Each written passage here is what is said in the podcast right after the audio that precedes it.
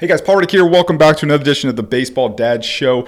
In this episode, we're going to talk about a controversy, a controversial situation that has emerged out in California. There's a little scandal that has kind of gone on between two little leagues that has emerged into legal battles and little league violations and private investigators, and it's got everything. So we're gonna we're gonna go through that. We're gonna really dissect this story and really one of the most well written, awesome pieces of journalism I've ever seen talking about the state of youth sports and how it affects us as parents. So, uh, before we do that, head on over to baseballdadshow.com. There's a few things over there.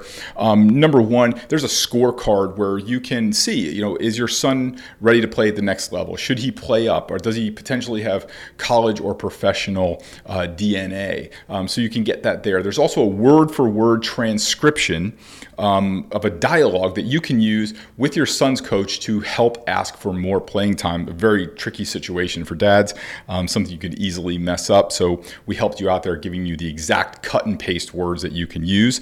Um, also, too, if you want to talk with me, you guys send in great questions and it's awesome. But honestly, it's sometimes it would be easier for me to just to pick up the phone, talk to you for 10 minutes, and I can answer your question fully rather than like on email, which isn't the, the greatest way to have a dialogue. So um, also, too, please join our baseball dads uh, discussion group on Facebook. It is an awesome community um, and so, so, so engaged. Uh, I think the average question that a dad asks gets 33 responses, which is like incredible engagement. So if there's a quite if you want to be around a bunch of other fathers who have kind of been there and done that, or are going through it too, um, or you can offer your wisdom. If you've been there and done that, you can certainly offer your wisdom to the dads that are in that group. So you can get all of that links to everything at um, baseballdadShow.com. So let's get into this article. So this is incredible. I'm going to tell you that the, the, the journalist Mark Ziegler uh, from the San Diego Union Tribune just uh, did an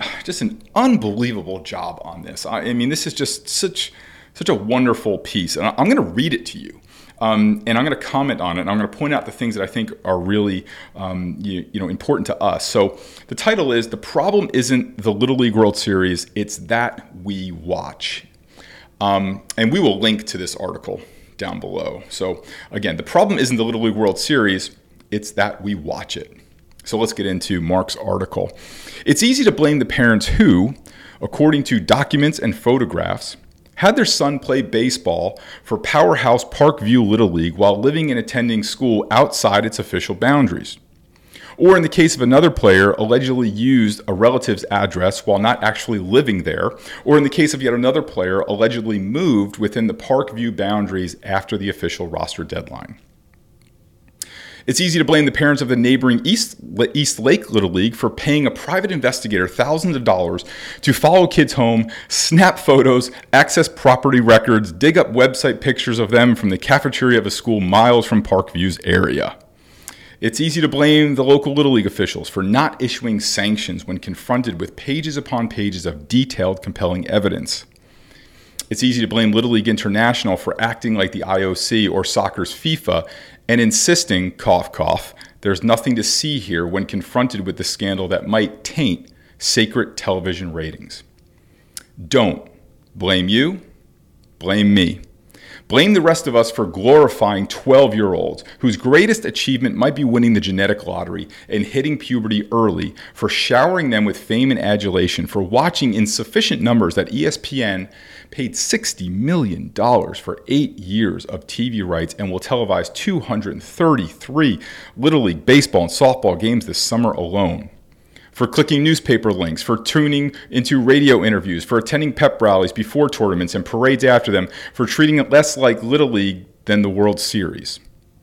So I have a few comments here, and, and I think it's man, I, I, get it as I've spoken to many parents and even some league officials who have had concerns similar to the, the Little League who hired the investigators. They never went that far, as it seems that this is a more um, extensive kind of violation. But, you know, I, I do, it, it is it is very, very. Um, when, when it's put into this light, as, as Mark Ziegler has put it here, it is it is really eye opening, and I tell you what, you know, when he makes this point, you know, blame the rest of us for glorifying 12 year olds whose greatest achievement might be winning the genetic lottery and hitting puber, puberty early. Oh, no more truer statement could have been said. There is no such thing as an elite player. There is such thing as an early developing child, and that's what we run into. so, from my position, my greatest fear is that early developing children get scooped up by unqualified coaches and get used and abused to win plastic trophies and fake rings. And what happens is their development gets stunted, their skills development gets stunted. And then when that genetic um, ability kind of runs its course and wears out. So, in other words, when you're a 5, 10, 11 year old, and then when you're 16, mostly everybody's 5, 10, too, um, all of a sudden the thing that you relied upon now is not, a, uh, not such an advantage as it was three or four years earlier. And as we talked about in the last podcast with Dr. Ahmad's book, um, that stat where um, uh, 10% of the athletes who were elite when they were 10 were elite when they were 18. 10%. So something to think about. Let's let's let's continue. All youth sports have gone off the rails to a certain degree, with travel teams and academy programs and $100 an hour, hour privates, private lessons, and prepubescent specialization and overuse injuries and burnout. Do we really need to know who has the state's best 9U girls soccer team? you know, when you put it that way, it does make adults seem very silly that someone's actually ranking 9U soccer teams, but there's money in it, and that's why people do it. Um, the Little League World Series is merely the extreme. It mixes apple pie, Americana, and summertime nostalgia with our two greatest obsessions our kids and our egos. Now, I'm going to stop here because the next part is so good because um, I want to get my thoughts in. You know, I got to tell you that. Um, I'm really conflicted over this too, you know, because I, I, I, you know, my father was so involved in Little League that um, even after we were gone for, for years, like into my 20s, my father was, uh, I think, only up until the last few years before he passed away. So um, we were 14, 15 years gone, my brother and I, my brother more, from Little League, and he was still involved. And so Little League was really a part of our lives, you know. Um, and so I, bond to it.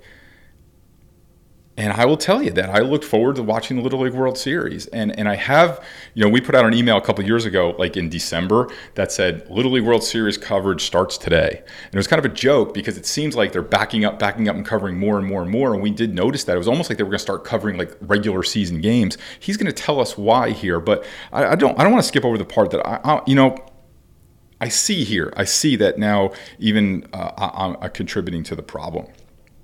Let's continue. The first myth about competitive youth sports is that they're just for kids, building character, teaching teamwork, imparting life lessons. They're not.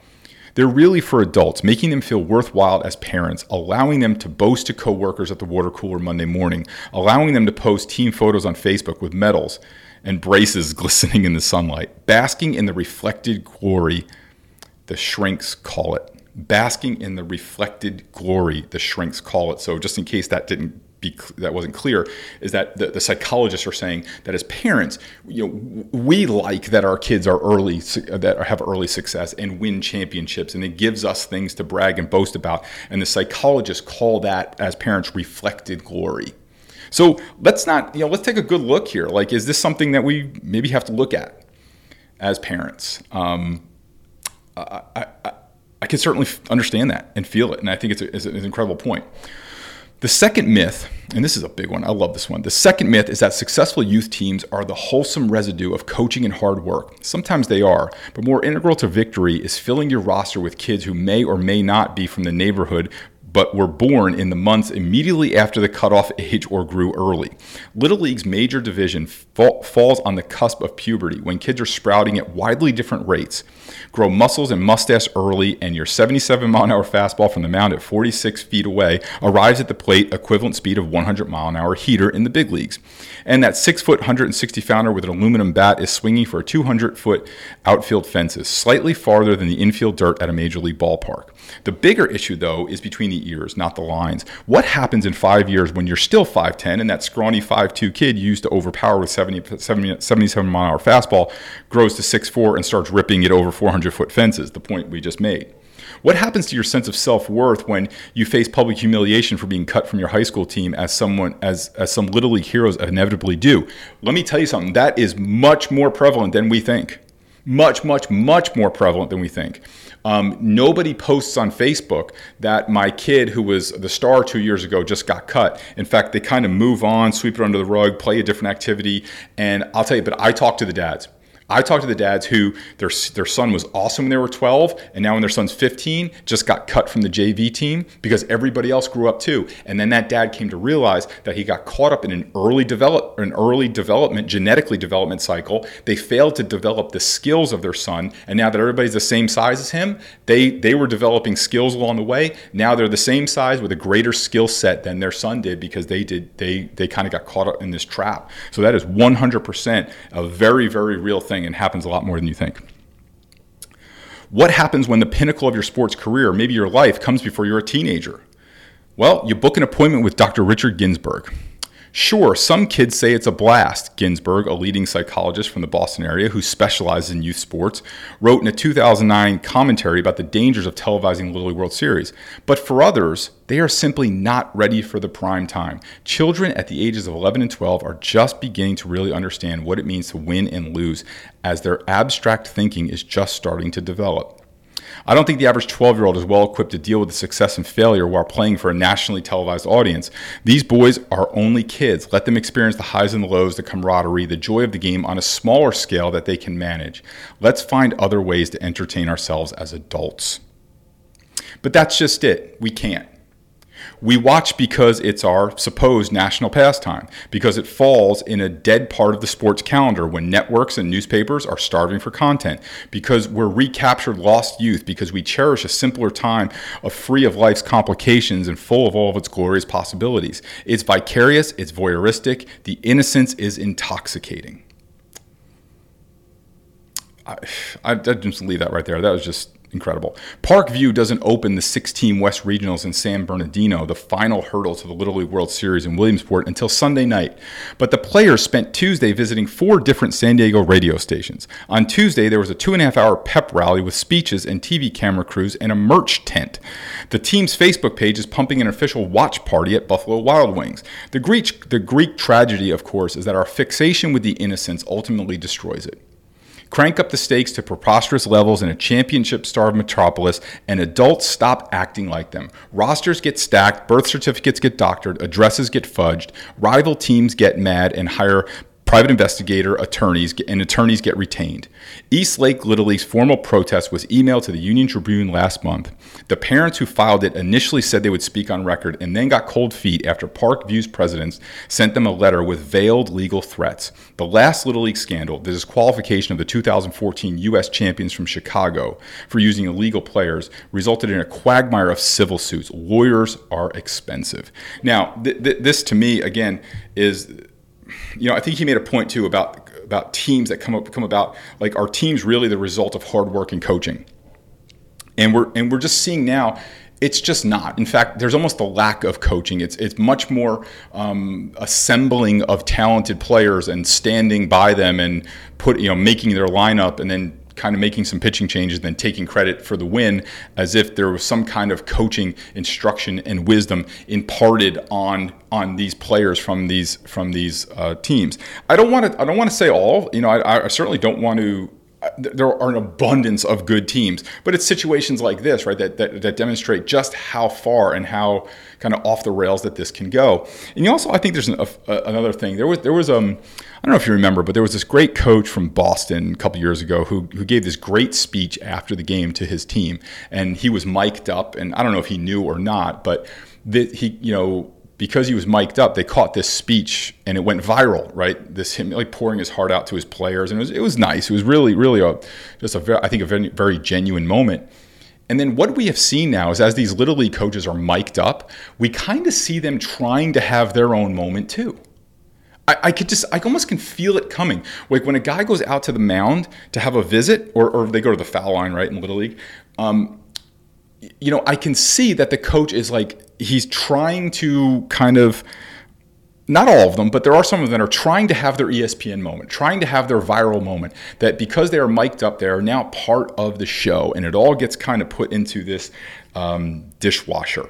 Um, when he talks about um, parents coming forward. We have had, we, we've documented some crazy things on this show. We get tons of emails um, that tell me about situations, and we're, we're kind of in a tough spot because I, I feel like we're, we have some responsibility, obviously, to get the stories right and to get the truth so that we're not so we don't become part of sour grapes right? Like one side of you know you get some maybe person who's just kid got cut or whatever and just has sour grapes or there's ego battles. Um, and so what happens is when we reply to people and we ask them like for either further information or documentation um, so it goes a couple ways. Sometimes people disappear, and I think those are the people that are just looking to, uh, to air some sour grapes. Um, two is they do send some stuff, but it, it's not really anything I think real or proves their point or substantial. Or they do have some really good information, but they don't want to take the next step. They don't want to you know be on a show and i get that too right they don't want anything to that would you know maybe indirectly um, affect um, their kids you know ha- have an impact on their kids. So I get it. If you do have stuff and you want to send it to us, please do. 567pitcher at gmail. Um, if there's stuff like this, you know, so, but, but I definitely get this. Now the parents have backed off because they don't want to be sued right? Like this is what it's come to is that you this so literally you have found out that somebody has violated the rules, someone has cheated, there is a scandal. Little League sweeps it under the rug because they don't want to affect their television um, their television ratings, and now the other Little League is threatening to sue the other Little League for finding out that they that the other one cheated, and so now under the threat of lawsuit with a gun to their head, they back down. And so in all of this, so ESPN doesn't want to damage their ratings. Literally doesn't want to damage their ratings and reputation. This league now doesn't want their scandal to be aired, so they threaten lawsuits. These other parents now are kind of getting cheated, right? Because this team is unfairly recruiting players from outside their district. And all this is happening. These are all grown ups. And where are the kids? Where are the kids? And here's my, my question and my, my overarching bigger mission is where are the kids five years from now? What are we teaching them? What are we telling them? What are we demonstrating them? What, what are we giving them to model? And that's for me, because I, I, you know, I get the calls. I get the calls from the 18 year old, the, the parents of the 18 year old, the 16 year old, the 13 year old, and, and the 8, 9, 10. I kind of see how it all plays out, um, you know, with people at different stages. Um, so let's continue. Um, who knows if, as Eastlake Little League claims, Parkview's blatant violations of residency and school verifications are egregious, or just a big misunderstanding, or creative friction from a neighboring league jealous of Parkview's 2009 Little League World Series title and continued success, or whether people will even care when they tune into ESPN's two 133 televised games this month, or, or are among the 40,000 jammed into the stadium for the Little League World Series fi- final, or give Parkview's Green Monsters a standing ovation when they make the obligatory appearance at a Padres game, or line the parade route in Chula Vista if they reach Williamsport and win. 233, and he was referring to televised games. They're 12 years old. What we need here, people, is some perspective more park, less view. And that was a reference back to Parkview Little League. So incredible, incredible piece of journalism. Um, if you want to read it, we will link it down here. Again, congratulations. Thank you, Mark Ziegler, for just doing a phenomenal job and for our community and ex- expressing this. And so uh, the San Diego Union Tribune, we will link it in the show notes. If you're if you're on iTunes, it'll be in the show notes, or it will be if you're on YouTube, it'll be down in the um, description. Um, so that's it. Uh, pretty disturbing situation, and we'll, I guess we'll see kind of how it plays out. And the rest of the Little League World Series is starting now with the 233 televised games. So head on over to Baseball Dad's show. Again, we have the, the scorecard. Can your son play the next level? We have the cut and paste dialogue to how to ask your son's uh, coach for more playing time. There's an opportunity if you want to set up a call to talk with me. And there's also to join our Facebook group. Um, our Baseball Dads Facebook discussion group. So head on over to baseballdadshow.com guys as always i love you guys. You're awesome. Thank you for tuning in. Thank you for uh, watching. Thank you for listening. And um, means the world to me. Thanks guys. And i will see you guys next week. Hey, it's Paul Reddick. Thanks so much for listening to the show. I really appreciate it. I wanted to let you know I have a new book out specifically for baseball dads, and I would love for you to check it out. You can go to baseballdadsbook.com all the information is there and a pretty good discount for our podcast listeners. So again, it's baseballdad'sbook.com. Thanks.